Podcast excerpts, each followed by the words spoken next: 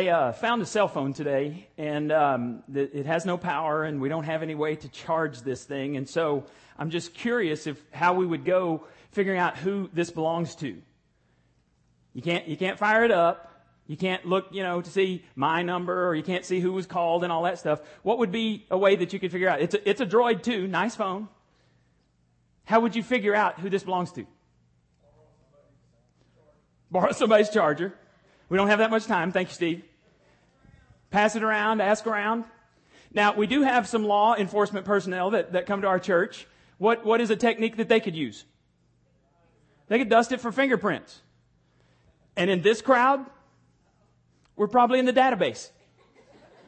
So it wouldn't be real hard then to figure out who this was. So if we looked at fingerprint evidence, we could figure out who this belonged to. Okay, here's a house. Let me show you a picture of a house. Now, if you don't know who lives there, what would be some ways that you could figure out who lives there? Check the mailbox. This is actually 115 Longhorn Drive. Anybody know who lives there? I do, yes. But you don't know that. So we're going to try to, other than staking it out, and you'll be shot if you do, just, just telling you, don't stake it out. But other than staking it out, we could try to ask around the neighbors, we could ask all kinds of things, trying to figure out who lived at this house. But whose fingerprints would you expect to be all over this house? Mine. Mine and Janie's, and, and we've lived there 16 years, so our children have grown up there, so you'd expect to find fingerprints all over the place. Okay, now what if you were going to try to prove my love for Janie? Now, we don't have fingerprint evidence, although I think, since I have two teenagers and one that's about to be a teenager, somebody ought to come up with this fingerprint thing so that when they come in off of dates, they have this infrared light or this black light, you know, and you can see exactly where they've been touched, and it would increase the death rate um, in our society, but it would be awesome to have, right? We don't have that. So if you were going to try to figure out or prove my love for Janie, what would you do? How would you prove that? Dust Janie for prints. We just had a sex series, and so we got to get our minds out of the sex series and into this one. Because the prints would be everywhere, but uh, that's another topic for another day. Commitments. Let's go to the commitments. My time, she should be the top two or three priority with my time every day of the week. This last week, if you count the time we drove to Tyler and back and the, the extra practicing we did for ballroom dancing, I spent seven hours ballroom dancing with my wife this week. Is that a significant commitment? Yes, it is. I sp- do what? No, never mind. Y'all are the sex guys. Never mind. I don't know what I don't know what you said. So I spent a lot of time with her this week. She should be at the top two or three every day of my commitments. Don't tell me that you love somebody if you're not going to spend your time, your most valuable resource, and your money, which is not your most valuable resource. You can make more money, but you can't make more time. If you're not going to spend those things on your spouse, do not tell me that they are very high on your list. So if we were to take this whole commitment thing, if we were to look at your commitments over the last week, what would we find is in your top three or your top five?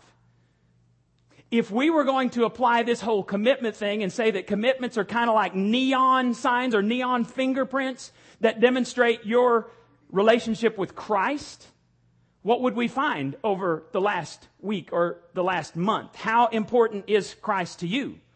Because if someone claims that, that worship, that they're devoted to Jesus and that worship is something that's important to them, where would you expect to find them on a Sunday morning? At church, right. If they say that worship is important to them, wouldn't you expect them to spend some time on a daily basis in private worship? Doesn't that make sense? If, if Jesus is number one, if God is number one, wouldn't you expect on a daily basis that they would spend some time worshiping Him? Does that make sense? And your kids know. Your kids know whether church is important to you. Your kids know whether God is important to you. If someone says that, that Christ is important to them, shouldn't the bride of Christ be very important to them? Shouldn't the bride of Christ, the church, and whether you're a member of this church or another church, shouldn't, shouldn't your children see you devoting time to the bride of Christ on a regular basis? If new life is important to you, if you're a member here, a regular attender, your fingerprints ought to be all over this place on Sunday mornings. Your fingerprints ought to be back in the children's area. Your fingerprints ought to be all over your money as if it's your money, giving in the joy basket and the bagel basket. Your fingerprints should be all over that because your commitments demonstrate for everyone around what's important to you. Neon signs, neon fingerprints that say, this is what you value. And your fingerprints should be everywhere. Janie can go to Walmart and she, she goes to Walmart a lot. But when she goes to Walmart, almost every time she'll come home and she'll tell me about a family that she saw and somebody that's either in her class now in the 18 months old to, to three years, somebody that's in her class now or somebody that came through her class. And she'll hear from across Walmart, Miss Janie! And some kid will come flying, flailing arms, you know, just to give her a hug. And, and they'll, they'll introduce her to their parents. This is Miss Janie. Because she has poured her life into those kids and they love her. And you can see evidence of her commitment on a week after week basis. She gets to know those kids. And if, if new life is important to you, you ought to be having some commitment um, you ought to be demonstrating some commitment here on a regular basis. Small groups ought to have commitments, your, your fingerprint commitments all over it. People that, that you say are important to you at New Life, you ought to be spending time with them on a regular basis because that demonstrates what you really believe. And, and don't give me, don't give me this trash about, oh, well, you know, I'm commitment phobic or, or whatever, because you can't do anything of value in life without a few commitments. Ever bought a house? You sign 8,000 pieces of paper that you have no idea what it says. And if you have a real estate agent, they're just like, oh, just sign it.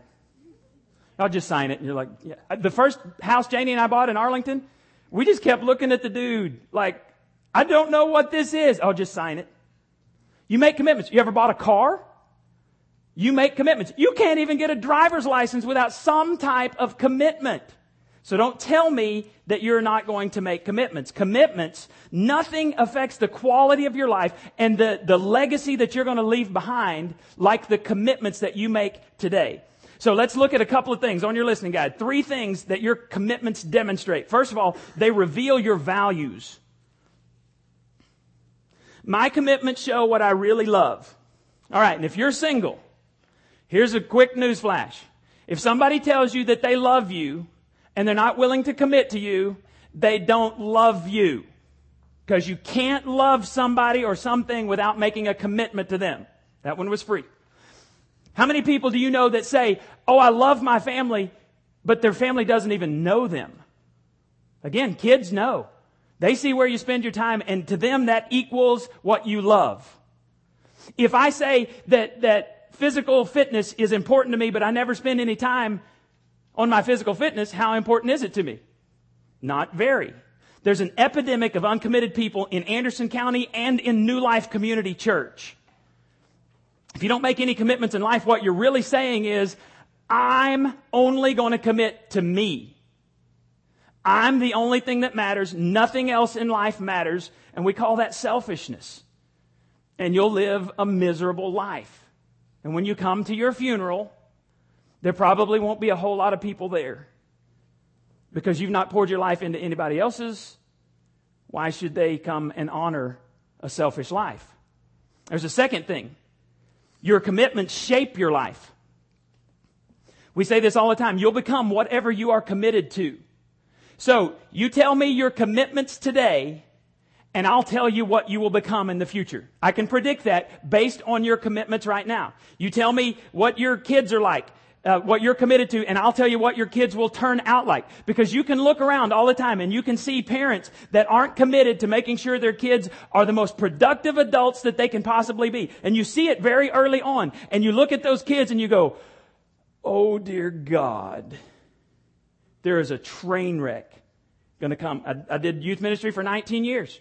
And, and I could, I could predict pretty well who was going to um, have a train wreck in their life and who was going to be this productive citizen. And, and certainly I could, I could predict in most cases who was going to live for God when they got older. Just based on the commitments that I saw in the families as they're raising those kids. Third thing is it demonstrates your commitments determine your destiny, not demonstrates, determine. Choose your commitments very carefully because once you choose those and you, you spend your life on them, your destiny is set in stone. The fact that we're free to gather here today and worship happened because a couple hundred years ago, some people said, we are going to give our lives to make sure this is a free country. And so the commitments they made back then that this is, we're going to have freedom of worship. We're going to have a freedom of assembly. Cost people their lives. Commitments are that valuable and that important. Now, Jesus asked a uh, very interesting question in Matthew chapter 16, verse 26. And he says this. He's talking to a whole group of people that are very interested in what he's having to say. He says, What will a man give in exchange for his soul? Now, the reason this is a big, uh, significant question is because every day you exchange your life for something. You exchange your time for something. And when you kill time, you're literally committing suicide because you can't make any more time. So we got to be real careful about those commitments. Wise people commit to the most important things. They exchange their lives for those things that are most valuable, not only on this planet, but forever. We believe as a church that the most significant commitment you can make is to Jesus Christ, to give your heart to Him. And, and we're trying to be real upfront about what Jesus expects from you because Jesus was real up front about the cost of commitment. Look what he said in Luke 14, 26.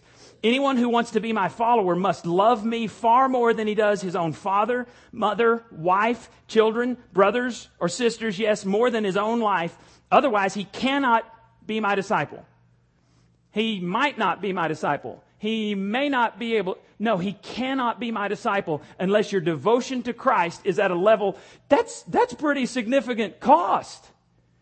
I mean, if you think about some of the dictators in the world, Muammar Gaddafi, he doesn't want to go out of power, uh, Osama bin Laden, uh, Fidel Castro, Jesus makes some outrageous demands on your time and on your commitment that even these dictators would never think to make.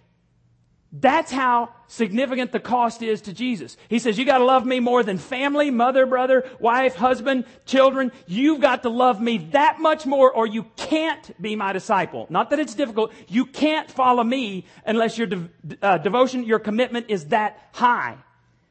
But the thing is, Jesus is the only one that has a right to demand that much commitment for you. He created you. He loves you and he died for you. And there's not another founder of any world religion who can make those claims. And on, on top of that, he has a plan for your life. And so Jesus has the right to demand that commitment. Now, if Jesus isn't Lord of everything of your life, he's not Lord at all in your life. You don't get to say, okay, Jesus, you can have one, two, three, four, but you can't have six through ten, and, and I'm just gonna, maybe I'll share number five with, you can't do that. He says, I want it all. I want everything. C.S. Lewis said, if Christianity is untrue, then it's unimportant. So if the Bible is a lie, if it's a myth, if, if what we're doing is, is all based on, on uh, junk science, we're wasting time to hear. Today, if it's all untrue, Christianity is insignificant, so ignore it. But if Christianity is true, if the Bible is right, there's nothing more important. C.S. Lewis said this The only thing Christianity cannot be is moderately important. It's an all or nothing deal. The term casual Christian did not come from the Bible, did not come from the first century church casual Christian, in fact, Jesus' half brother James said that faith without works is dead. It's useless. It's worthless. So you're either, you're either all in or you're all out. It's, it's like saying, well, I'm, I'm semi-pregnant. Excuse me? You're either pregnant or you're not. And we have a lot of pregnancies. Yeah. We're growing the church. One way or another. That's why we did our sex series. Anytime we have a lull in growth, we have a sex series. Nine months later, we explode. Um, just totally threw me off. It's saying I'm semi pregnant or I'm, I'm half dead. Now, you may look half dead. That's a personal problem, but, but you're either alive or you're dead. You may be sick, you may be really sick, but you're alive, you're not dead. And so you're either a committed Christian or you're not. Those are the two options. It's not I'm a casual Christian or I'm a semi-committed Christian. There's no such thing. So let's, let's not kid ourselves. Let's figure out if Christ is the Lord of our lives. And let me show you how he can move up to the top priority. Four things that God wants from you. Number one, give God the first thoughts of each day. The first thoughts of each day. Psalm 5:3 says, "Each morning I will look to you in heaven and lay my request before you." Would you say that's a habit each morning. Is that a habit? If, if the fellow's doing it every day and he's suggesting that we should do that as well, each morning, what would happen to your thought life, to your attitude, to your marriage, to your business if the first few moments of your day you dedicated to looking to God before you ever walked out the door? Would that be a positive thing or a negative thing? Positive thing. Um, Janie and I pray together every night when we go to bed. Last night we were praying um, we'd gone to a gymnastics meet and we got home early and we were praising God for that, that we got home early. Uh, and, and we prayed for some of you all by name. There's stuff going on in people's lives. And, and so we prayed out loud for some of you guys and asked God to, to be very real in your life. And we, we thank God for everything that's gone on during the day. And we pray for whatever we know is facing us the next day. And so we prayed for church. We prayed for this crowd. Didn't even know what this crowd was going to look like. We prayed for the children's workers. We pray every night when we go to bed. We take turns and, and, you know, we'll give each other a hard time. It's your turn. Now it's your turn. But we pray together. And I love listening to my wife pray. And I'm, I, I think she likes listening to me pray unless I go real long. Sometimes I go real long. Um, but I don't want just my last thoughts of the day to be on Christ. I need, you need your first thoughts to be on Christ before you go out the door. And that's got to be a habit. So God expects the first part of your day that you give some to Him. Second, give God the first day of every week. The first day of every week. Acts 27 says this. On the first day of the week, we all met together. Now, last year we went through this big, long eight week uh, eight week series on building a great life, and we've condensed it just as a as a reminder this year. But part of what we did was we had family devotionals. We handed out those things, and several of you all did family devotionals. We did ours, and we did eight weeks worth of, of family devotionals. And when we got to this point, we were sitting around the table and we were talking about um, worshiping Christ, and we were talking about why do we worship on Sunday? Because we were talking about the Sabbath day. And, and there's two reasons why we worship on Sunday. First is that Jesus died on Good Friday. That was, that was Good Friday. It wouldn't have been good though if he'd stayed in, in the grave like every other world founder of a religion. But on the, on Sunday morning, Jesus rose from the dead. And so he became different than anybody else in history. And he never died again. So we celebrate on that, on the day that Jesus Christ came back from the dead. It changed from Saturday to Sunday. Well, the second thing is, the second reason, so first is just because we're celebrating the day that Jesus rose from the dead to pay for our sins.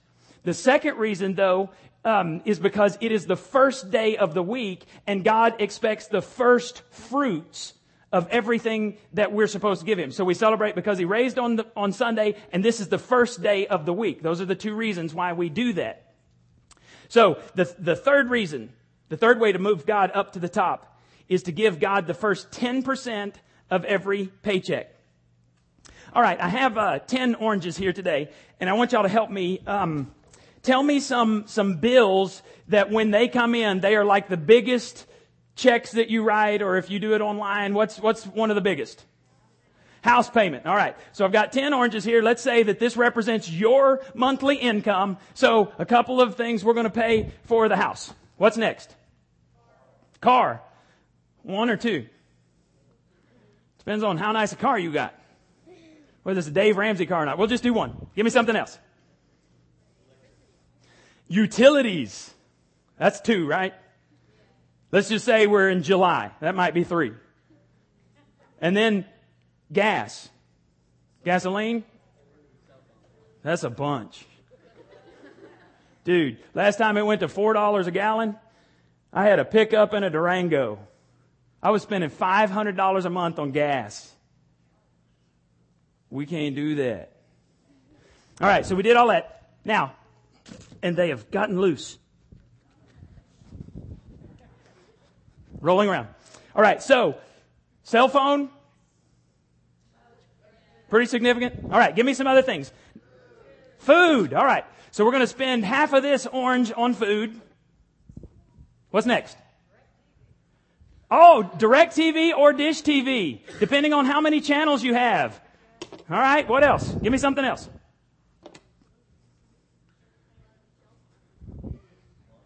Food? Did we say food? Eating out? Internet. Oh, I heard internet. We did that one. Eating out. I didn't do eating out. Diapers. What else? I, I wrote other things down here. Clothes. Insurance. Nice.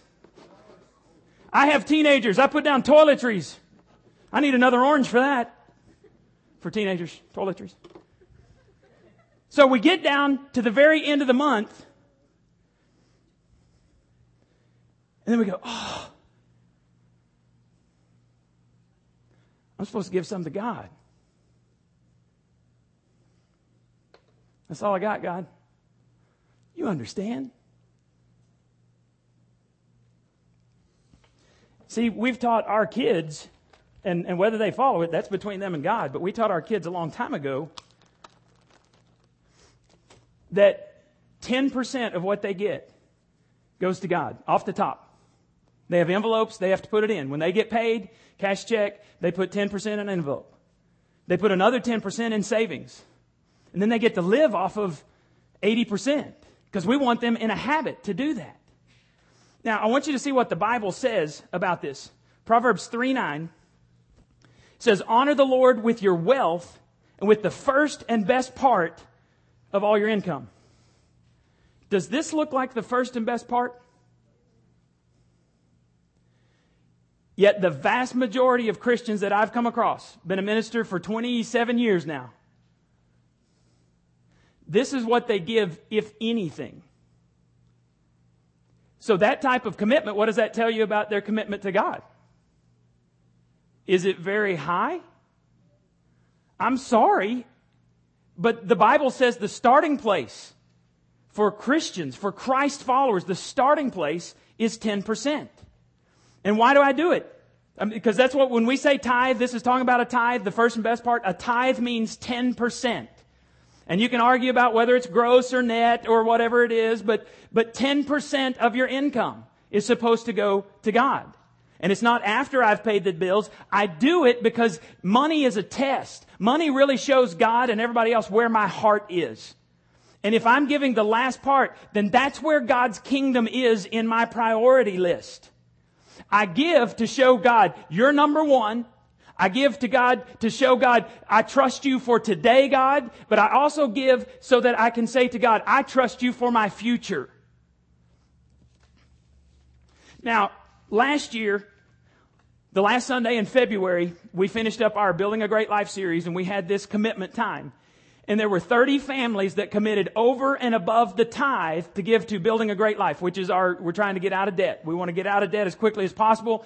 We're, we're going to build a new worship center right out here on the, on the, uh, uh, driveway or driveway on the parking lot. We're looking at all of that stuff, but we're not going to do that till we're out of debt and we're not going to do that until we have cash. We want, we want to ask God to provide cash to build a new place for us in the future. Don't know how long that's going to be. At our present rate, we're going to pay off this building sometime at the end of next year. We had a 15 year note and we'll pay it off in three years because of what God is doing. But, but in the Jewish mind, they would never have considered tithing as the end all. They would have considered that the beginning point. So, You'll never know unless someone tells you who the people are, who the 30 families are that have committed over and above. But there are some families in this church that tithe and once a month they give, they give another check that is as big as their tithe. And I look at that. I don't see it all the time, but I look, I have a printout at the end of the month and I know what's come in. I know how much we, we pay to uh, Elkhart State Bank when we're paying off the mortgage. And I look at that and I just say, only you, God. I'm not saying that those people are more spiritual than anybody else. I'm just saying that those people, in my mind, have looked at God and they have said, God, your kingdom is so important that not only am I going to give 10%, I'm going to give over and above that. And I'm pretty good with math. Some people are giving 20%. They're giving 10% to the tithe, 10% to the building a great life. And when I see that, sometimes Janie will just, she'll add up the stuff and she'll print it out she'll bring it to me. I almost weep when I see that, that people are sacrificing for the kingdom of God. So even though we have a funny little thing when we talk about the bagel basket and we go, I love it. And, and we kind of joke about that. Man, that's a serious deal. So don't ever discount those people. And there's even, there's even some folks that give five bucks over and above the tithe. Well, every penny that comes in there goes to our debt and it reduces our interest. So I don't even know. I don't, I don't, remember what our exactly our starting interest rate was, but our effective interest rate is going to be so low because we're paying off a 15 year note in three years. And it's all to the glory of God. Now, I want you to see in the Old Testament and the New Testament where we get this thing of tithing. Deuteronomy 14:23. The purpose of tithing is to teach you always to put God first in your lives. Now we, the way we do it is we get paid twice a month, so twice a month we write out a check. I know some folks that, that like to do that every week and, and that's, that's fine. Then the last Sunday, because that's when we gave our offering, the last Sunday, so today we gave our bagel offering as well. Janie comes in, she says, okay, today's bagel offering, we make sure that we've got everything covered there and we give we give twice a week to tithe and then, I mean, twice a month to tithe and then we give once a month to the bagel offering. And it's to teach us. Every time I write out that check, I'm saying, God, it's all about you. I can't take it all with me anyway. So why not send it on ahead by, by investing in God's kingdom? Look in the New Testament, 1 Corinthians 16, 2. Paul is writing to the church at Corinth and he says, on the first day of the week, you should put aside a portion of the money you have earned. The portion is 10%. And, and we know that because Jesus actually commended the Pharisees. It's one of the few times he ever commended the Pharisees when they were, they were even, even tithing the little, um, spices in their cabinets. And he says, Oh, you guys, you even, you even give, um, I can't even remember the spices. You give 10% off of your spices. And he says, and that is good and you should do that. He said, but you should also be kind to the poor. So he talked about an inner attitude. So Jesus affirmed tithing in the New Testament. The, the, the, portion is 10%. And we give on the first day of the week. So we give twice a month. We give on Sunday. Why on Sunday? Because that's the Lord's day. Why not on Thursday or Friday? Because that's not the Lord's day. Now some people forget and they'll bring their checks by later. That's fine. But tithing is an act of worship.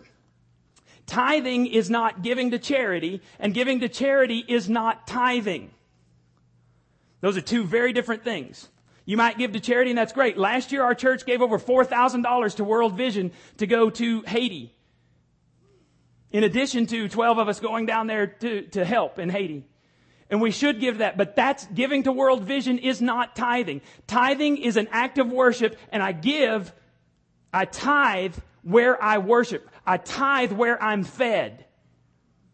So you should give over and above the tithe, but don't think that if you designate your tithe, that's not an act of worship. If I tell God, okay, I'm giving this to you, God, but you can't spend it wherever you want to, God, you've got to put it here. That's giving, but that's not tithing as an act of worship. Those are two different things. Tithing is to the house of God where I'm fed on a regular basis, where I attend on a regular basis. That's worship and that's tithing. Number four, to move God to the top of your priority list is to give God the first consideration in every decision. Gosh, how much we could avoid heartache in our lives if we would back up, slow down before we make decisions, talk to God, consult God's Word, and consult people who are more mature in the faith than you are. How many times have you asked your friends, who might be great friends, but who are stupid relationally. You've asked for their advice. And, and I'm, you know, I'm, I'm 46. So, uh, you know, I, I have a few years. I have a little bit of experience. Well, actually, I have a lot of stupid experience that I can share with you. And I share that not so you can go, oh, well, the preacher did it. That's twice as stupid as me doing it. You know, if that's your reasoning, I tell you because I don't want you to make the same mistakes. I've told my kids, You want to be doubly ignorant in my mind? Do what I did. And I'll tell you, you're twice as stupid as me. If that's your reason.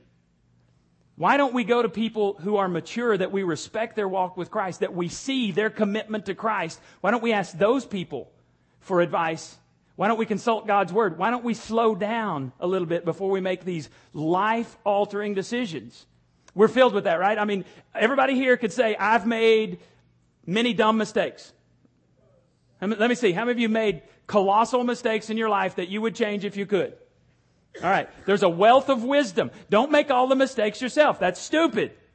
Allow someone else to make some mistakes and learn from them. That's really wisdom. Proverbs 3 6 says, Remember the Lord in all you do, and he will give you success. How many of you want to be successful? The Bible says, wherever you put God first, that's where you'll be successful. You want God, you want to be successful in your finances, you put God first. You want to be successful in your marriage, you put God first.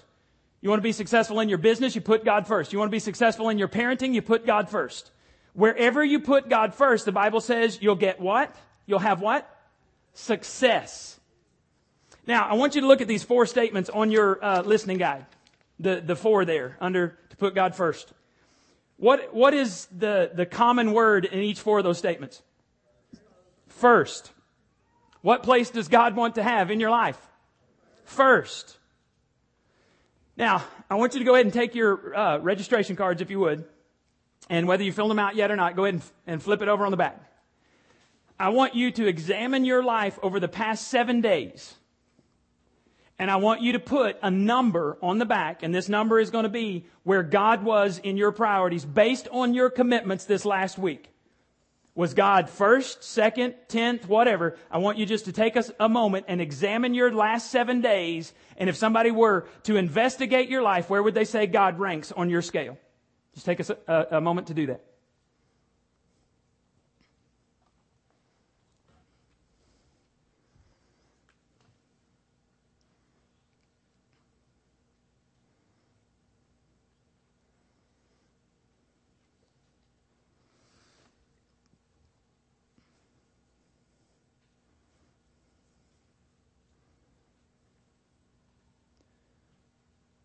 Now, those four statements where you can, where you can work, because we always ask you to write stuff down because we want you to apply what God's teaching you. So there's four statements. Which one do you need to focus on this week? Which one is it that maybe God pricked your heart and you, you felt like, ooh, that, that was, that was spoken to me? Was it the first, you need to give God the first thoughts of your day? The first day of every week? The first 10% of your paycheck? Or the first consideration of every decision? Which one is it? Just, you can, you can put one through, one, two, three, four. I'll know what the second set of numbers are.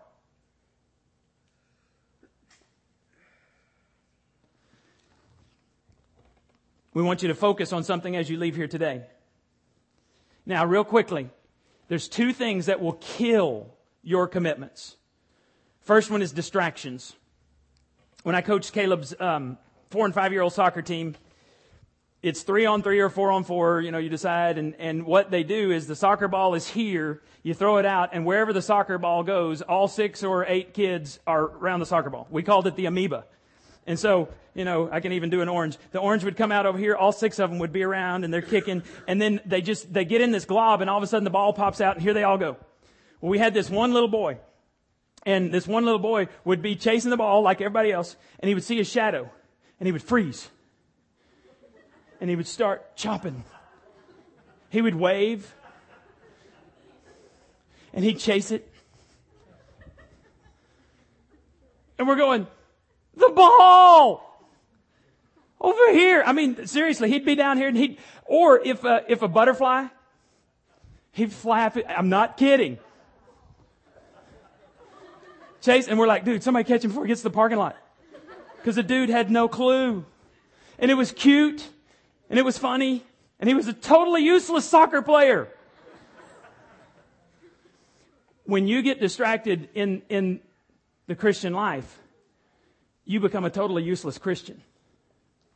And that's exactly where the enemy wants you, looking at other things instead of God, looking at your problems, looking at your bank account. Look what Mark 4:19 Jesus is speaking. He says the attractions of this world and the delights of wealth and the search for success and lure of nice things come in and crowd out God's message from their hearts. All right, look at those things. Is there anything wrong about those things? The delights of wealth, search for success, nice things. Anything wrong with those? Is there anything evil in that list? Jesus says when they become first on your priority list, they become idols and you become worthless in the kingdom of God. And Satan has defeated you again. So you gotta, you gotta make those distractions, you gotta get rid of those distractions and focus on God again. If success or wealth or nice things are what you want, that's okay as long as they're not in first place. The Bible says in Ten Commandments, no idols, no other gods. Second thing that's gonna kill your commitment is complacency. What happens when we become complacent is we start living off the past, off commitments of the past. I just jotted down some significant commitments in my life. 1970 is when I gave my life to Christ. Six years old, walked down an aisle. 1982 is when I was at a camp and I felt like God was calling me to be a minister. 1983, I re-upped my commitment to God and to following His path as, as a minister. 1991, I married Janie Gardner and I committed the rest of my life to her. 2002, we committed as a couple to starting New Life Community Church, and we committed that as long as God left us on the planet, that we were committed to building this church. We're not interested in moving to other places. We're not interested in climbing the corporate ladder as a lot of ministers do. That's great. They can have that. We don't want it. We want to be here. We want to build this church. 2010, last year, we made a significant commitment. We would pray and we talked to our children about this, about this whole building a great life commitment and we prayed and we started off, man, with, with about this much faith. And the longer we prayed and, and, and I always kind of like it. I know that we're getting serious about something when Janie's eyes start getting bigger. And when we finally got to a point, we said, we're going to give this one time offering, which was so hilarious for us. And then we're going to make this commitment over and above the tithe. We made that commitment and we said for three years we were going to make that extra commitment to help pay off the debt here at New Life. And, and I had people hammer me about, oh, well, you're, you're asking people to, to make commitments. And I said, to God. And they're like, well, I don't think you should ask. You're, you're, you're not letting your yes be yes. And I'm like, I said, yes, I'll go for three years, God, and give you this. Well, you're not supposed to promise anything. You're not supposed to promise God anything. He said, let your yes be yes and, any, and your no be no. Anything beyond this is evil. I wasn't asking people to commit to the evil one.